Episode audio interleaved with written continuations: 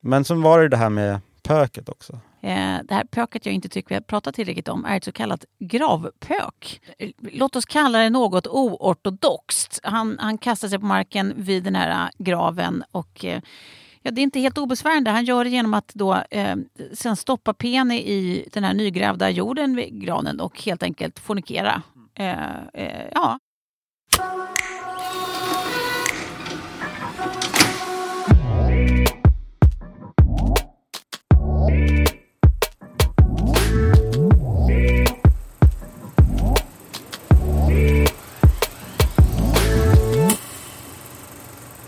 Det är exakt tio år sedan vi förtrollades av två omaka poliser i Louisianas allra svettigaste och mörkaste träskmarker. True Detective blev ett fenomen med hjälp av monologer om att tid är en platt cirkel och stjärnor som Matthew McConaughey och Woody Harrelson. Men vad finns kvar efter en havererad andra säsong och en rätt dämpad tredje? Det bland en massa annat ska vi ta reda på idag. Jag heter Elias Björkman. Och jag heter Tove Norström och det här är TV-kollen från Svenska Dagbladet som nu finns i ett alldeles eget poddflöde. Jo, jo. Ja, men gott nytt då! TV-år that is. eh, Och det har ju varit några riktigt goda TV-veckor på senaste vill jag ändå säga. Hur har du haft det Elias? Eh, ja, men det har ju varit bra med tv-tid. Ja, det har varit bra med TV-tid. Eh, Det säger ändå en del från en, en småbarnsfar. Ja. Nej, men det har det inte varit. Men en del tv-tid har det varit. Ehm, jag har inte bingeat jättemycket i jul. Har du gjort det? Men jag, jag har gjort det, men det är för att vi har varit så sjuka hemma. Mm. Jätteintressant för alla att höra om. Jag ska, jag ska berätta i detalj sen, vi lägger ut det som en extra podd. Mm. Eh, Bonusavsnittet. ja, ja, men då, då finns det ju inget bättre, bättre sätt att få eh, tiden att gå än att glo på Nej, saker. Nej, Ja. så är det. Och saker har funnits, tack och Mm. lov. Ja, men jag, jag letar i minnet efter mellan blöjbyten och liksom, matningar, vad jag har gjort. Men jag hittar inga tv-serier som jag har Nej. sett. Det är bara en grå sörja. Du har bara pågått. Ja. Ja, minns det där. Eh, men här i veckan då, eh, inte minst så har det ju skett händelser i den stora tv-världen. Vi hade Mm. ju Golden Globes, alltså tvs Oscars får man väl säga, borta i Amerikat. Eh, material därifrån har inte saknats om man säger. Eh, det, det, det har varit hångelbilder mellan eh, Timothée Chalamet och Kylie Jenner. Eh, det har varit klipp på Jennifer Lawrence, being Jennifer Lawrence, som hotar med att lämna om hon inte får pris. Eh, det har varit roliga presentationer som, som Kristen Wiig och Will Ferrells eh, Little Awkward Dance. Eh, men mest av allt så kanske jag skrattats åt eh, det här. Thanks to Succession, I- I've been in here a couple times. It's nice, but I sort of uh, accepted I was never going to be on the stage, so this is a nice moment. Suck it, Pedro. Sorry. Ja, Successions eh, Kieran Culkin som alltså eh, småroastar Pedro Pascal eh, att just han fick priset. Och vem älskar inte ett gott ret? Ja men eller hur, jag tycker ju här, hans tal var jätteroligt. Han, han kunde liksom inte hålla sig från att säga bara saker som uppstod, så kändes det som, Ja, i exakt. stunden. Vad sa han? Han fick, han burpa, eller liksom. Sorry, burping, indigestion. Didn't need to say that. Um, Ja, precis. Luftutsläpp och... Det, Ja. det var ett vuxet sätt att kalla, kalla en rap. Ett luftutsläpp. Ett eh, oralt luftutsläpp. För pryd för att säga ordet rap. Ehm, eh, precis. Nej, men det man älskade med eh, Kierans eh, tacktal, ja, allt till att börja med, men Mm. framförallt då att det också kändes väldigt mycket, han påminner väldigt mycket om den här karaktären han blev prisad för senare, Jo. eller just då, alltså Roman i Ja. Succession. Eh, Då Och det- undrar man ju så här, är, hur mycket spelar han? Exakt, Men och hur mycket är han bara sig själv? Men det gör väl alla skickliga skådespelare, de drar från sig själva. Exakt. Men sen så är väl kanske då sig själv on crack i, Ja, i, när han spelar Roman. Får man hoppas. Och kanske inte lika sexuellt... Eh, ja. Ja, ett sexuellt derivat. Eh, Ja. Sexuellt eh, Hem, deviant. hämmad eller ohämmad eller vad han nu är. Ja, vad han nu är, det är otroligt oklart. Hur som helst, idag då så, så kommer vi eh, att eh, fortsätta snacka snusk. Vi började ju just. eh, hur ska man annars inleda ett 2024 på eh, bästa sätt? Nej, Men precis. först det, det blir ju om en stund. Mm. det här blir ju Mm. liksom en liten teaser. För att, eh, först så ska vi snacka en av vad vi tror kommer bli eh, de största tv-snackisarna under 2024. Verkligen. Faktiskt, och då är vi bara i januari. Mm. Eh, och det är den fjärde säsongen av True Detective. Snuskigt Ehm. bra. Snuskigt bra. Där, där satt den Björkman. Tack.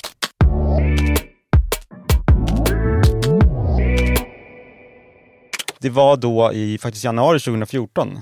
Det är tio år sedan exakt. Eh, Då fick världen första, vår första mm, True Detective-dos till just det. skänks.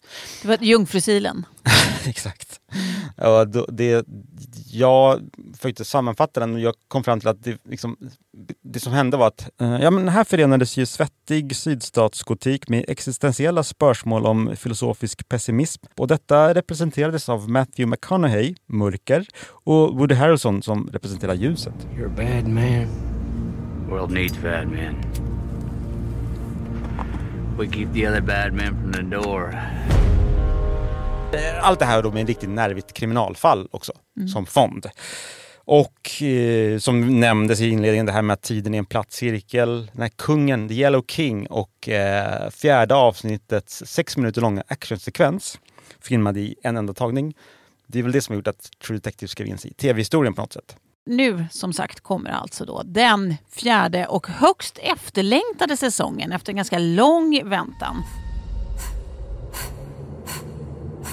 Some people come to Alaska to escape, get away from something. Sometimes they come here looking for something. Sometimes they find it.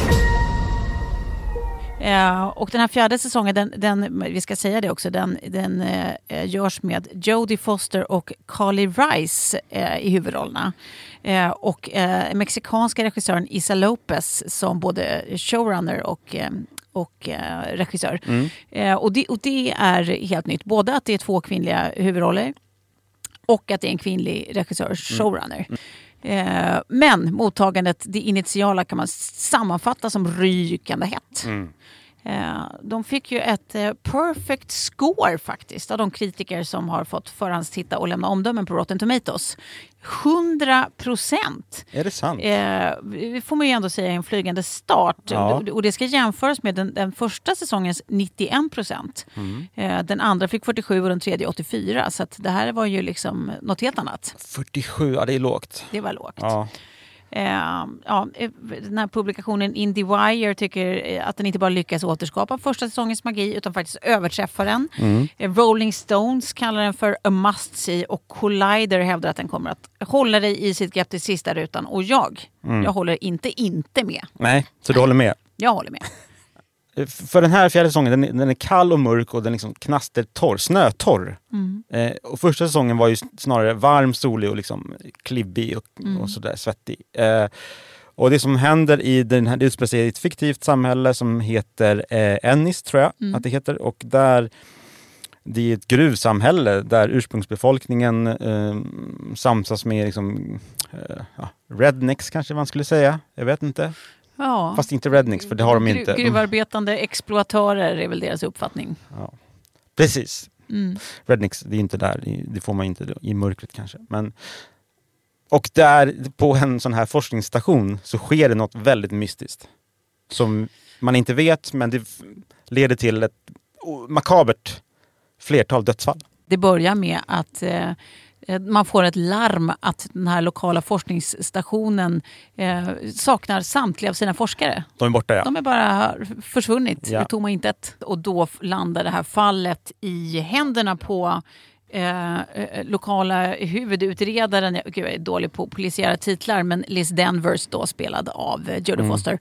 Och hennes, eh, en numera eh, trooper eh, som, som eh, tidigare har varit hennes partner, eh, som spelas av Carly Rice Just det. de på olika sätt kan man säga tar sig an det här fallet tillsammans, återförenas i ett partnerskap. Eh, inte helt frivilligt men Nej, eh, deras eh, intressen blir av olika anledningar gemensamma. De eh, skiftar ju mellan att liksom verka gilla varandra och verka in, avsky varandra och någonting däremellan. Precis. Alltså lite snirklig väg fram till att de tvingas samarbeta. Mm. Eh, och så är det ju, handlar det mycket om relationerna i de här två personernas liv till, Mm. till familj och ex-kollegor och vänner. Precis.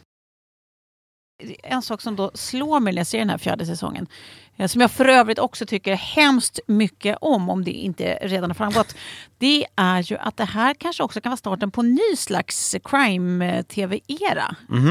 Eh, jag både tror och hoppas. Den har eh, länge dominerats den här crime-tv produktionsvärlden, eller vad man ska kalla den. Den har, ju, den har länge dominerats av vad, vad man kan kalla då dead girl crime. Det är inget jag har kommit på, utan det är ett begrepp som finns. Mm. Eh, Det vill säga, det finns liksom ett ungt kvinnligt mordoffer, det är mörka brutala omständigheter, det är män, manlighet, ofta misogyni. Eh, jo, och så manliga utredare i fokus. Eh, och det har liksom varit, varit som ett klart recept som återanvänds gång på gång. Eh, Men här då, här har vi eh, manliga vuxna offer och kvinnliga utredare, vilket i sig eh, såklart är, är någonting nytt och inte helt vanligt. I alla fall inte utan att det också därför blir ofta mer känslomässigt än mörkt och ofta ganska platta karaktärsskildringar. skildringar. Eh, Man är liksom inte lika bra på att låta kvinnor ta lid och ändå låter det finnas samma typ av djup Just det. Ehm, så så det, det har ju liksom antingen, det här är min upplevelse, antingen varit rakt av menlösa kvinnor eller rena übermensch-kvinnor. Och, och, och det finns det ju också ett, ett namn på det här senare, de här übermensch-kvinnorna. Och det är när man alltså då eh, pliktskyldigt kan vi säga kvoterar in kvinnor i ledande eh, snutroller så har man då på senaste, lite kan kanske som för att kompensera för hur men hon har varit så länge, gjort henne extrem istället, nästan övermänsklig. Hon kan allt, hon fixar allt och då kallar man henne en Mary Sue. Ja, det Ja. hade inte jag hört förut. Inte jag heller, eh, förrän jag eh, gjorde min research här och Mm. eh, dessutom fick hjälp av vår fantastiska eh, redaktör. Då, då är det lätt Ja. gjort. Ja, ja, precis. Och den här Mary Sue, ja vad ska man säga, hon, hon är ju inte så hemskt mycket mer spännande än hennes eh, föregångare Platt-Maja. eh, skulle jag säga. Jag, Det är också något som finns inskrivet i... nu, från och med nu gör Mm. det. Det här är mitt legacy. Ja, Eh. det, alltså det låter ju som den här starka kvinnan-fällan. Ja. Folk som ska lyfta fram att kvinnor kan också vara starka och så liksom, Ja. jo men det, det räcker liksom inte. Exakt, alltså, för det är ju två extremer, båda är ganska Ja, ointressanta. verkligen. Så att, men här då, i de här huvudkaraktärerna, Danvers och Navarro som Mm. de heter i, i serien. Eh, här har vi något som är liksom så, eh, vad ska man säga, det är så spännande som flerdimensionella, komplexa kvinnliga karaktärer. Eh, De, de är socialt stökiga, de är ärrade, de är liksom lite oberäkneliga, räkneliga och de är både lätta att tycka om och bli arg på. Liksom. Mm. Ehm, så de är djupt mänskliga.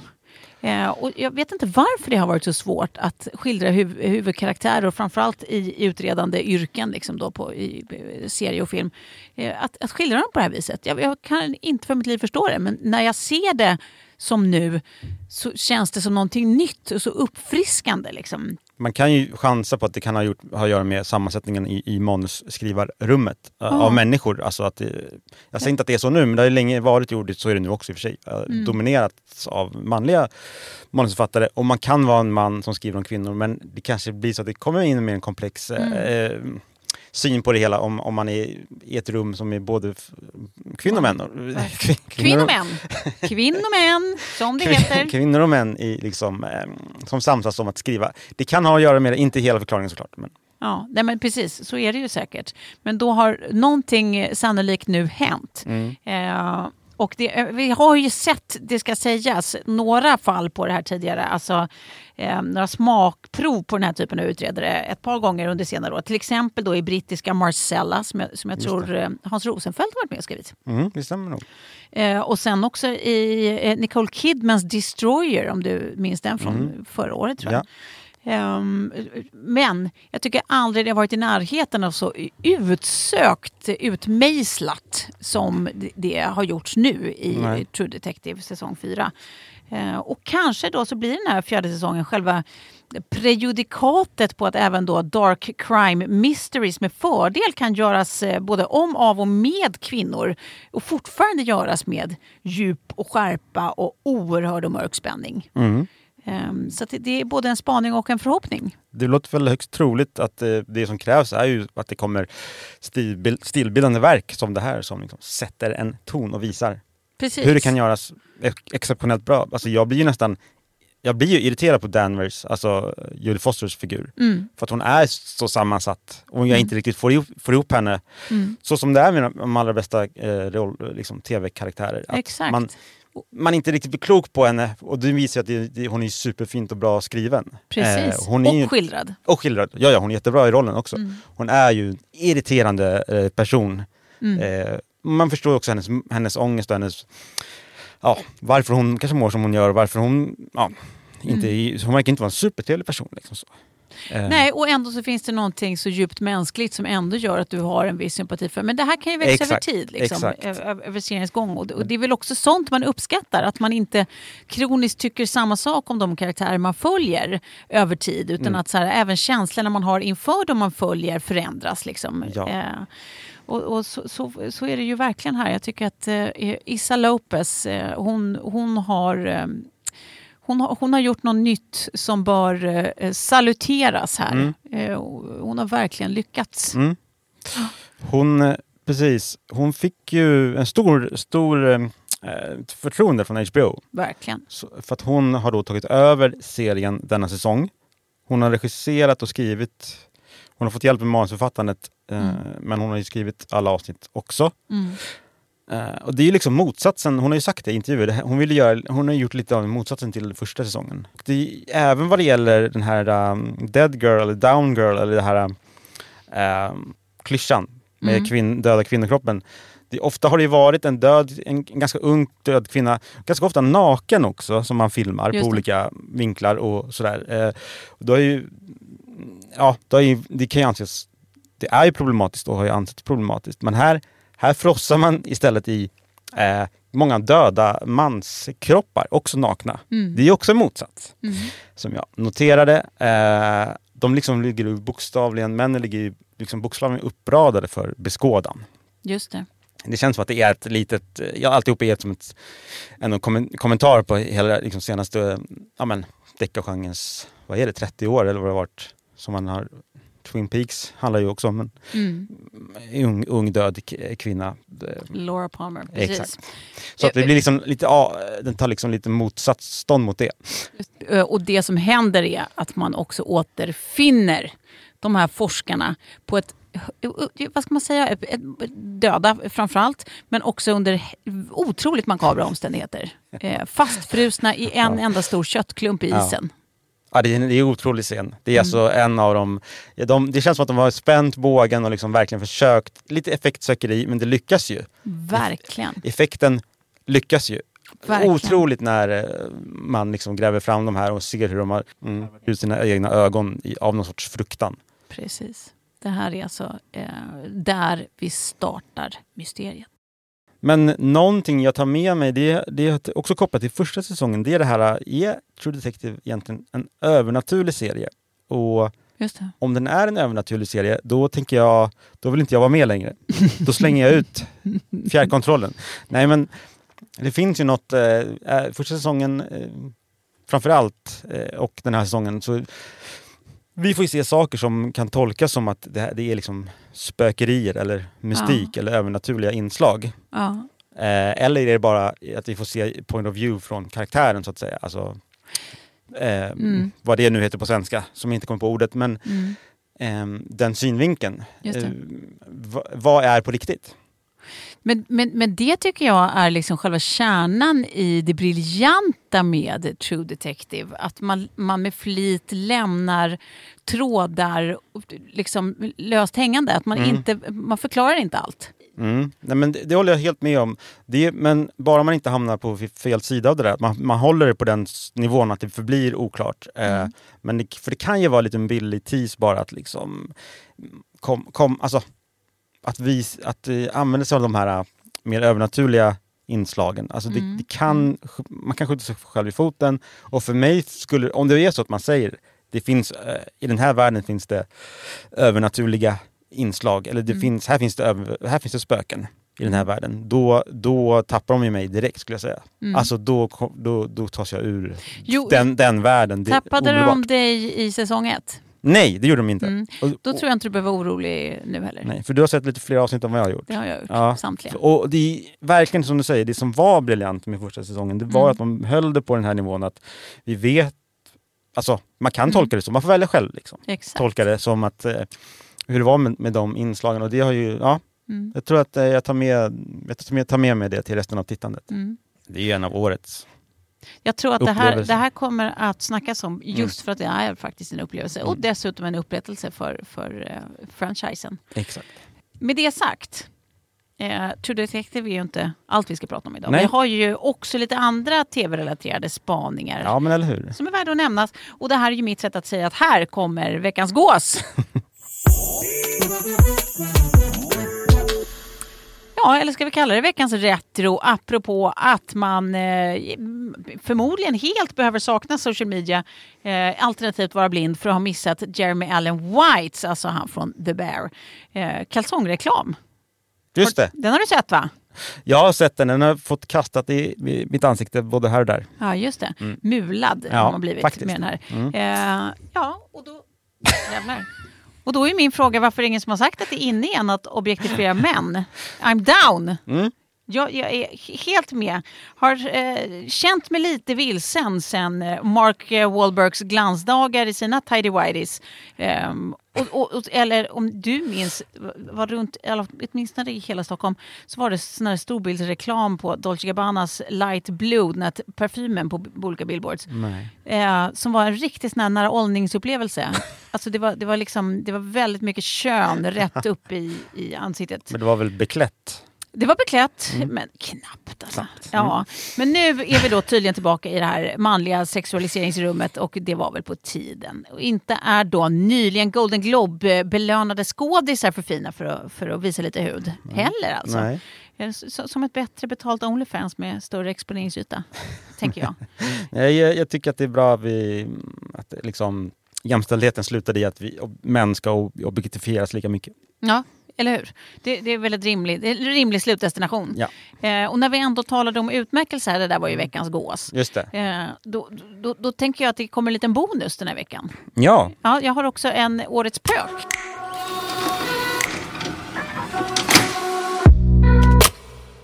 Då vill du veta vad det betyder. Eh, för det återfinns ju en annan välstreamad tv-snackis eh, på eh, senaste tiden, nämligen brittiska eh, dramathrillern Saltburn. Eller vissa kallar den faktiskt också för komedi. Men det där är, ju- mm. Men eh, kanske ska vi snacka lite kort om den bara innan vi återkommer till det här legendariska pöket jag tjatar om. Mm, ja precis. Jag, jag fastnar mest i att det här är årets pök, så då har du redan utsett det. Ja, Ja. fast det, det hamnade ju på förra, Ja, andra okej. sidan året, Mm. så förra årets pök. Men, Ja men precis, Saltburn kom ju här på Prime Video i Sverige, Mm. precis innan jul. Den är gjord av eh, brittiska regissören och skådespelaren eh, em, eh, Emerald Fennell, Mm. kanske hon heter. Det brukar du veta bättre än vad jag gör. Men hon fick en Oscar för hämndthrillern Promising Young Woman Mm. 2020. Hon har spelat massa roller också. Som sagt, hon var också showrunner för Killing Eve andra säsongen. ja, ja. Eh, hon har skapat den här, det, det känns som för, hon har liksom, det är en förlorad värld för 2020-talet. Alltså den här gamla klassiska brittiska tv-serien och romanen. Eh, Barry Keegan Mm. spelar Oliver Quick, en Mr Ripley-liknande figur. Som, han börjar på Oxford och blir vän med en förmögen person som heter Felix Cotton. Cotton. Mm. Han spelas av eh, Jacob Elordi. Just det. Fan vad många namn det blev. Känd från uh, Euphoria. Exakt. Världens vackraste person som eh, eh, någon, TV, någon av producenterna till filmen sa. Men då ville Mm. regissören sätta på honom en, eh, en ring i ögonbrynet. Mm. Och det här eh, var, ville regissören ha då. För att hon ville det som en tidsmarkör. För att det är ju ändå 2007 tror jag. Mm. Då var tydligen det populärt. Men då sa en av filmens producenter att eh, aldrig helskotta. Eh, vi kan inte förstöra det här vackra utseendet med en ring i ögonbrynet. Men Just. de, de fick eh, en kompromiss där som, var att Oxford-scenerna har han det, den här ringen. Eller stav eller vad det nu är. Mm. Ring. Piercing. Eh, piercing. Och, men sen andra halvan av filmen utspelar sig på ett gods och där har han inte denna. Just. Nåväl. Eh, det handlar alltså om den här, de här två personerna. Oliver som blir lite förhäxad av Felix. Felix bjuder med honom till eh, sina storslagna ägor över sommaren och Mm. där, där flödar vin och mat. Och en storögd Oliver, han njuter väl av detta verkar det som. Men är han så oskyldig som gör gällande? Så skulle jag sammanfatta ungefär. Mm, och, och också då att den här äh, familjen han blir sommargäst hos, äh, den är ju lite spännande i sig. Ja, det är... Eh, mm, alltså- Högst dysfunktionell och Högst. eh, världsfrånvänd. Och, eh, och det här om tvister väl de lärde eh, huruvida det här är liksom ett pekoral eller någon slags ädelpekoral. jag, jag skrev överklass satir i mina anteckningar. Mm, överklassatir. Men det är väl precis det det är. Det är det väl. Ja. Och precis, familjen är ju väldigt speciell. och och eh, det blir en ganska underhållande tid där på godset. Invite whoever you want. All your friends. What friends? Oh, oh! How about fancy dress? Oh, yes. I can wear my suit of armor, Elspeth. Good idea, darling. Men sen var det det här med pöket också. Precis, det, det kommer komma till. Jag, vill- jag, jag vill bara säga, jag uppfattar att det var kul att du sa nämligen att det var eh, en, eller inte som att det, det var kanske lågt hängande frukt, det var väl ingen jätteskarp spaning från mig heller, men, men att även du tänkte att det här är lite talented Mr Ripley. För det var liksom min första känsla, att så här, det är det är som en blandning mellan talented Mr Ripley och, eh, och Cruel Intentions om du minns den. Eh, Men om de har tagit eh, LSD ihop. Eh, De två filmerna. Typ så. Det var en väldigt välfunnen eh, sammanfattning. Ja, tack ska du ha. Eh, ja, men då kommer vi till det här pöket då. För det, det, det är, mm, jag vet inte riktigt. Det, det finns en scen i Saltburn som, som innefattar ett eh, badkar. Eh, en högst besvärande badkarsscen har det omnämnts. Eh, och, jag vet faktiskt inte varför man har fastnat vid badkarsscenen när det Nej. finns en annan scen som jag tycker är betydligt grövre. Eh, och det är ju då den, den, den som jag har döpt till pökscenen. Mm. Men för att kunna prata om det här så, så kommer jag behöva eh, spoila någonting som händer. Och just därför så vill jag eh, säga här och nu, för dig som inget vill veta, nu stänger du öronen. Bra. För er andra som fortfarande är kvar, eh, det här pöket jag inte tycker vi har pratat tillräckligt om är ett så kallat gravpök. Eh, den här då Barry Keegans karaktär, hans sätt att sörja sin eh, ja, kärlek, vän slash kåtlåsning är Låt oss kalla det något oortodoxt. Han, han kastar sig på marken vid den här eh, graven och eh, Ja, det är inte helt obesvärande. Han gör det genom att då, eh, sen stoppa Penny i den här nygrävda jorden vid granen och helt enkelt fornikera. Eh, eh, ja. Och jag läste också att det här stod det faktiskt inte ens i manus från början utan det var, det var någonting som tillkom på eh, eh, egna initiativ. Och det vet inte jag heller hur man ska känna kring. Är, det, är, det, är han briljant denna Barry Keegan? Och bara en, en über-empath, alltså att han liksom har så lätt att känna med sin något tvistade sjuka eh, liksom, karaktär. Eller är han en sjuk jävel? Kanske är han båda? Alltså det är ganska, den, den gör ju ganska mycket för filmens stämning. Ja. Det är ganska stor grej och, och liksom för regissören att säga, ja men okej vi på det. Ja. Alltså om hon inte hade tänkt sig sitt verk så här Ja. och han, ja. Jag, jag väljer geni i det här fallet för Ja. jag tycker han är en otrolig skådespelare. Ja, och här sitter vi och pratar om årets pök. Så, att, så att någonting hände ju. Eh, men det här, det var, det, jag håller med, jag tycker att han gör det väldigt bra. Eh, och det, är en skruvad, skruvad film, men eh, absolut sevärd. Och tydligen har eh, dansscenen på slutet, jag vet inte om vi ska spoila den också, men den, den är väldigt avklädd. Eh, Den har tydligen blivit viral enligt Ja. The Guardian. Det. Eh, och så utförs det här av personer som bor väldigt lyxigt, tror jag. Mm. Eh, Så att, da, grejen är inte att man är naken när man dansar, utan det är att man visar upp sitt fina hus då. Just. Till samma låt antar jag. Alltså, jag det- vet inte, jag är inte på TikTok. Men Det det, blir ett nytt fenomen som bara är några få förunnat att... verkar utöva. som det. Jag tror hela filmen är ett fenomen faktiskt. Ja, men det kommer nog vara lite kult, kultstämning på den Mm, jag tror sen. det. Jag tror det. Men med det sagt, Så är det årets första binge eller blä. Woohoo!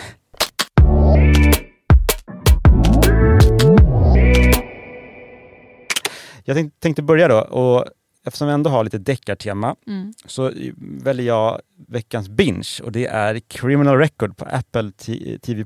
Mm.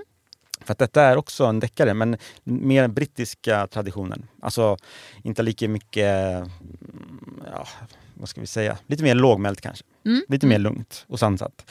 Men det är ändå medryckande. Det utspelar sig i London och det handlar om en ambitiös kriminalinspektör. Mm. Av en slump så ramlar hon över ett fall med en person som eventuellt sitter oskyldigt dömd för mord. Eh, det låter välbekant men det är, det är liksom varsamt hanterat och fint regisserat och ja, en förträffligt spännande deckare. Ja, det låter underbart. Mm. Eh, men jag kommer fortsätta på, på, det här, på den soliga stämningen vi har här Mm. inne just nu. Det är ju ändå årets första som du sa.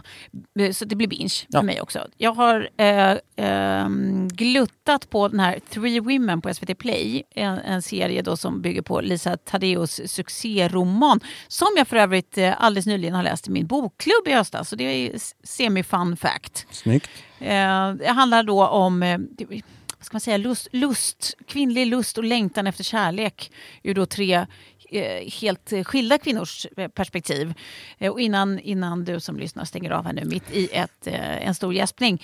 Låter det trist så är det min pitch som är usel och faktiskt inte den här serien. Eh, så den är både välspelad och fin, ge den en chans. Binge eller binge. Kul. Och mer pök. Hörni, med det så är faktiskt det här årets allra första avsnitt av TV-kollen slut. Men det är ju inget att hänga läpp för. Vet du varför Elias? Mm, nej. Jo, för vi är tillbaka om en vecka. Ja, och då är vi ju i det här nya flödet som sagt. Precis. Eh, och det, bara det känns ju pikt och kul och liksom som en, en ny, ny start. Ja, nytändning. Precis som vanligt hittar du under tiden olika tv-tips och recensioner på svd.se tv-kollen. Och du kan också prenumerera på nyhetsbrevet Bäst på TV om du inte redan gör det.